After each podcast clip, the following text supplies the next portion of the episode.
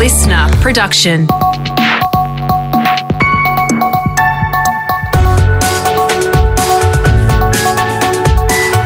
Your morning agenda with Natasha Belling. Good morning. Thanks for your company. Let's check what's making headlines this Friday, the 23rd of July. The New South Wales Premier is warning the worst is yet to come for Greater Sydney after the state yesterday recorded its highest number of daily COVID cases since this latest outbreak started.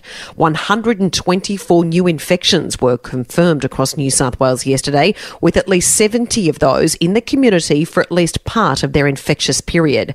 Premier Gladys Berejiklian has predicted today's numbers could be even higher and says it shows just how dangerous this Delta variant is. It's cruel the way this virus is contagious. Any human contact means you can pick up the virus or give the virus. It is spreading like we've never seen before. There's been confirmed COVID outbreaks in both the aged care and disability sectors across Sydney, with a number of staff members testing positive.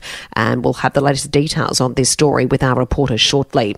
Meantime, infectious diseases experts say the only way we can stop COVID spreading is to stop people moving. Strategic health policy consultant Professor Bill Bowtell has told the project we need even tougher restrictions. But if the government wants people to stay at home, they need to provide better financial support So the imperative is to stop people moving. If they don't move, the virus can't move. We know that some people have got to go for essential work, so we've got to define essential services. But the greatest incentive people will have to stop moving is to be paid to stop moving. The greatest vaccine of all we can have this week is money. And uh, I'm afraid that the uh, financial packages that uh, have been put in place are not sufficient with no date given on when schools will reopen, there are reports this morning the Therapeutic Goods Administration is on the verge of approving the Pfizer vaccine to be given to children aged between 12 to 16.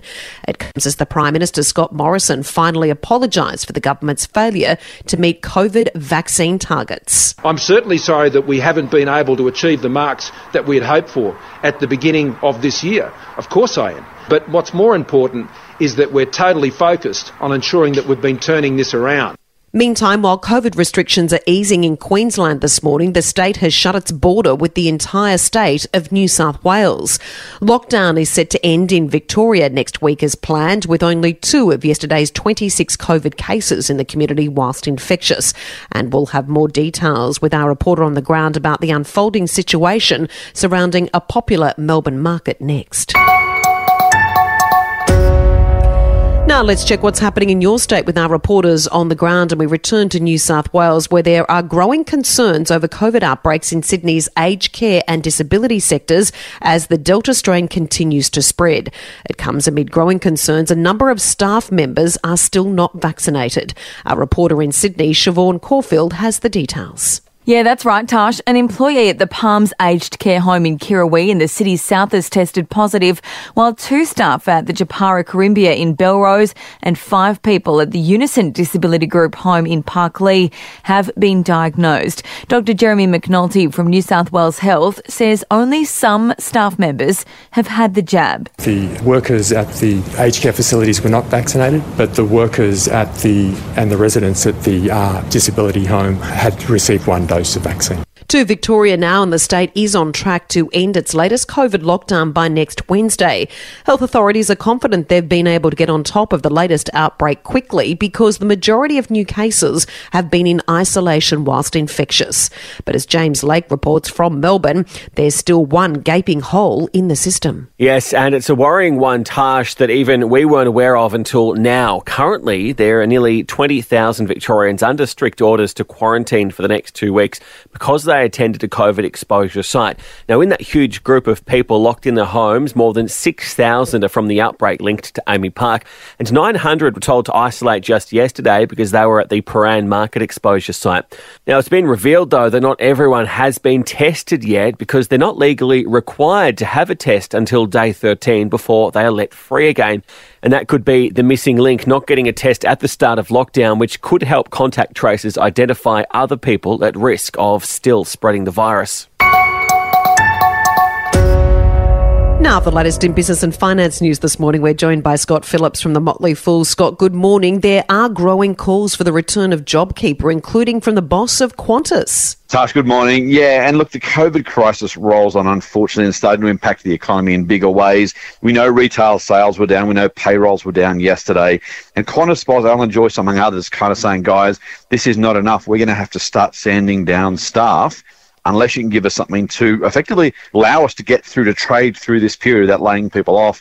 It makes some sense. I've been saying for a little while now the kind of patchwork of, of payments and plans and things you can apply for, it's just not broad enough. It's just not clear enough. And frankly, it's not giving us enough confidence. Hopefully, something like a JobKeeper return, if it happens, would help to keep the economy afloat while we wait to get this next lockdown under control. Yes, Scott, and there's growing speculation we could be headed for another recession and we may see a jump in unemployment rates. And there's been a pretty frightening warning from a bank boss as well. Yeah, NAB boss Ross McEwan has been out there yesterday and basically kind of saying, look, we think well, he thinks we'll avoid a double dip recession, recession, but he's also saying his customers might need to think about selling their houses. I have half a suspicion this might be targeted at government as much as the borrowers. But for those people who are out of work or facing the chance that they might get stood down, as we just talked about, this is a real concern. I mean, hopefully the banks do the right thing. Hopefully they give people those mortgage deferrals. Let them trade through this, as I said, because this will end. We just have to get through it. But yeah, when you when your bank's boss says, "Hey, you might need to think about selling your home," there's going to be some nervous people around this morning. Yeah, and also, despite all the negativity, incredibly, the Australian Stock Exchange hit another record close yesterday it's remarkable. What, what, what recession, what COVID, right? It's really a, a, reminder that the market and the economy don't move in the same direction. We know the recovery in the stock market happened well, well before even a vaccine was announced, let alone starting to be implemented. So it's a reminder that these things can change and also hopefully some positivity, some optimism that those in the market are looking forward through this and saying there is light at the end of the tunnel. We're prepared to invest our money. Hopefully that's reassuring for the rest of us too. There might be light at the end of the tunnel for people that don't like those little shop promotional toys, not mentioning just asking for a friend, Scott. Um, now the retailer's going green and getting rid of them. Apparently, so Little Shop was a massive, massive hit over the past three or four years. To be fair, the effectiveness is kind of dropping off a little bit. So maybe this is, I won't say greenwashing because that'd get me in trouble, but really, realistically, they're, they're basically saying, look, you know, we want to be green, we want to be more sustainable. We know people have criticised us for using those little, know, little shop toys. We get the miniature, I don't know, Nescafe or whatever else they whatever else they're giving away. Um, you know, it was the bane of most parents' lives, trying to collect them, have them around the house, and then get rid of them. Good news for everybody if you like green or if you simply don't want the clutter around your house. Coles is moving on to a newer, greener approach, and the little shop promotion, we've seen the back of it, and that's probably a good thing on a Friday morning. There'll be a new promotional toy before we know it. Happy Friday. Stay safe. Thanks, Scott. Thanks, Tash.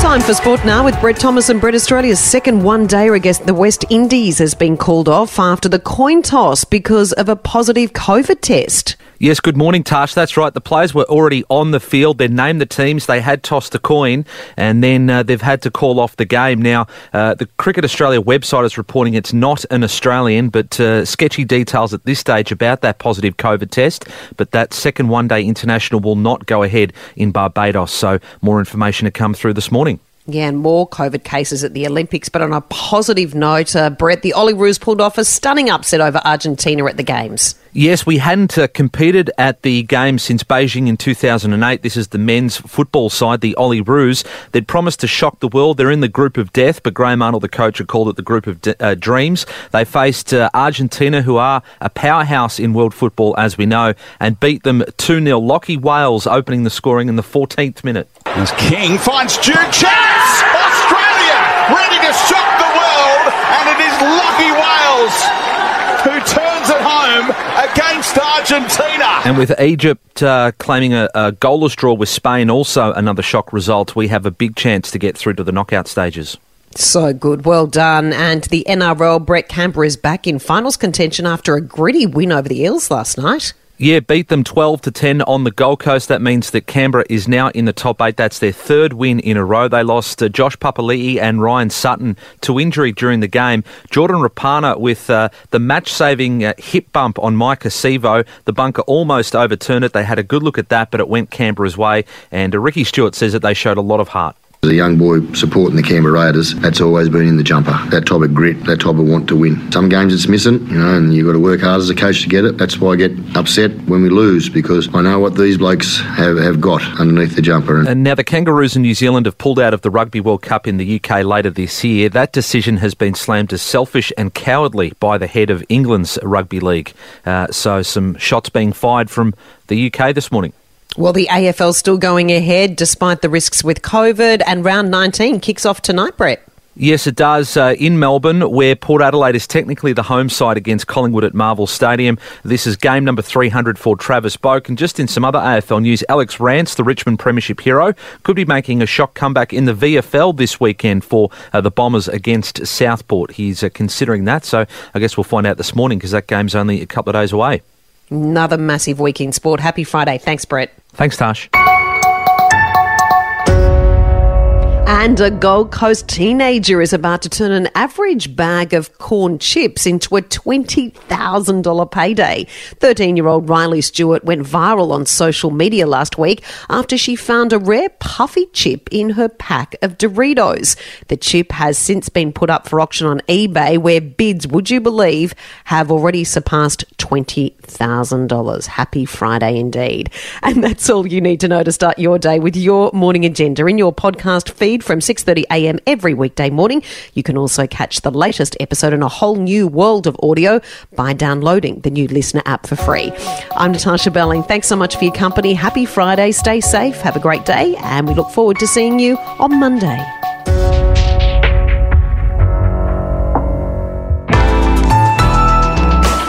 Listener.